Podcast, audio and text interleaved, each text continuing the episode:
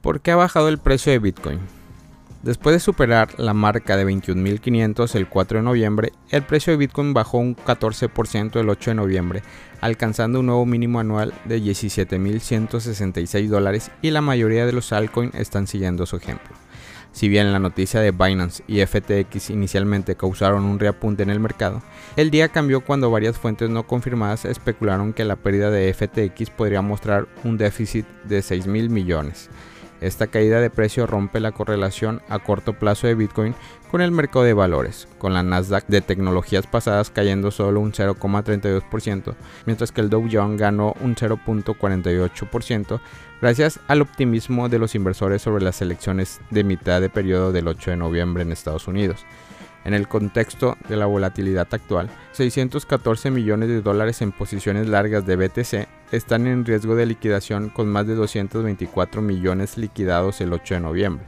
El temor de mucho es que la situación de FTX no se resuelva con la oferta de Binance para comprar el intercambio.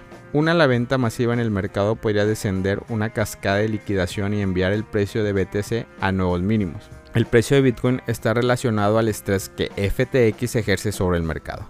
Alcanzado una mínima anual después de un periodo en el que muchos pensaron que se había encontrado el fondo del mercado bajista. En mayo del 2022, la implosión de Terra Luna y el colapso final de Luna Classic produjeron la primera racha de pérdidas de 7 semanas en la historia de Bitcoin. El mercado está trazando paralelismo entre la corrida bancaria actual de FTX, el gran agujero presupuestario percibido y lo que sucedió a Terra Luna a principios de este año. Con base en la información del índice de precios al consumidor, la inflación en los Estados Unidos aumentó un 0.6% en septiembre en comparación con el mes anterior. El informe del índice de precios al consumidor, el barómetro más seguido de la presión inflaria en los Estados Unidos, subió un 8.2% en septiembre respecto al mismo mes del año anterior, algo más que el 8.1% pronosticado por los expertos. Con el próximo evento de informes de CPI, el 10 de noviembre Bitcoin experimentó una caída volátil del 12% en 24 horas, alcanzando mínimos históricos para el 2022. Si bien la cantidad de consumidores que invierten en criptomonedas aumentó drásticamente en el 2021, los precios se ven muy afectados por los comerciantes minoristas que buscan ganar dinero con estos cambios.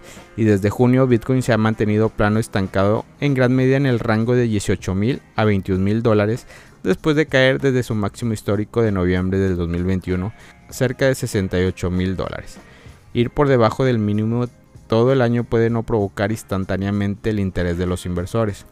Según el analista de mercado independiente Jaren Meyerut, la actividad en cadena de Bitcoin se ha reducido durante todo el año. Los volúmenes de negocios del segundo trimestre de Coinbase cayeron alrededor de la mitad de 217 mil millones de dólares. Entre mediados de junio y mediados de julio, Binance reportó una caída del 50% en el volumen, mientras que Kraken y Gemini vieron caídas del 75 y 80% respectivamente. Binance US fue una expansión importante, ya que informó una reducción del 2% después de tener las tarifas comerciales de Bitcoin en junio. FTX ha sido testigo de una corrida bancaria con una salida neta de 1.100 millones en la primera semana de noviembre. Las incertidumbres a corto plazo en las criptomonedas no parece haber cambiado la perspectiva a largo plazo de los inversores institucionales, según el CEO de BNY Mellon, Robin Vince. Una encuesta encargada por el banco encontró que el 91% de los inversores institucionales estaban interesados en invertir en activos tokenizados en los años siguientes.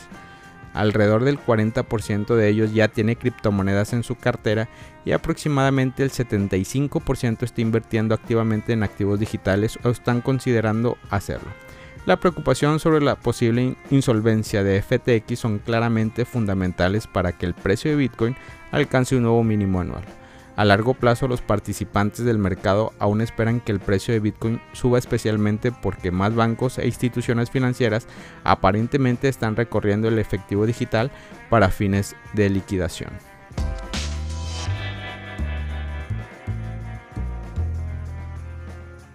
FTT cayó casi un 80% en las últimas 24 horas. Analistas teorizan posibles repercusiones sobre el mercado. No hay duda alguna de que los acontecimientos ocurridos el 8 de noviembre ha tenido un efecto bastante negativo sobre el mercado cripto en general. Sin embargo, una de las monedas más afectadas en medio de la mala racha es justamente el token FTT, moneda digital emitida por el exchange FTX, la cual registran una caída abrupta en los principales índices. De acuerdo con información publicada, al momento de realizar este podcast, la unidad de FTT se cotiza en unos 5,28 dólares por unidad, cifra que representa una caída del 76,25% en las últimas 24 horas y un muy mal augurio para el mercado en general. Los reportes sobre insolvencia por parte de la compañía dirigida por Sam Beckman Fried movieron a muchos inversionistas a salir rápidamente de su posición con el token FTT. Esto fue lo que hizo que el CEO de Binance, quien anunció que Comexchain había hecho lo propio para mitigar los riesgos asociados, en su momento este movimiento anunció por parte de Shao derivaron una caída del 19% en el precio de FTT el pasado lunes 7 de noviembre, la cual oscilaba entre los 18 a 20 dólares el día de ayer. Sin embargo, las novedades en relación a la situación de FTX y el anuncio de la intención de comprar por parte de Binance terminaron generando un mayor impacto sobre la cotización de dicha moneda digital, derivando a su vez en la queda mucho más pronunciada cita previamente.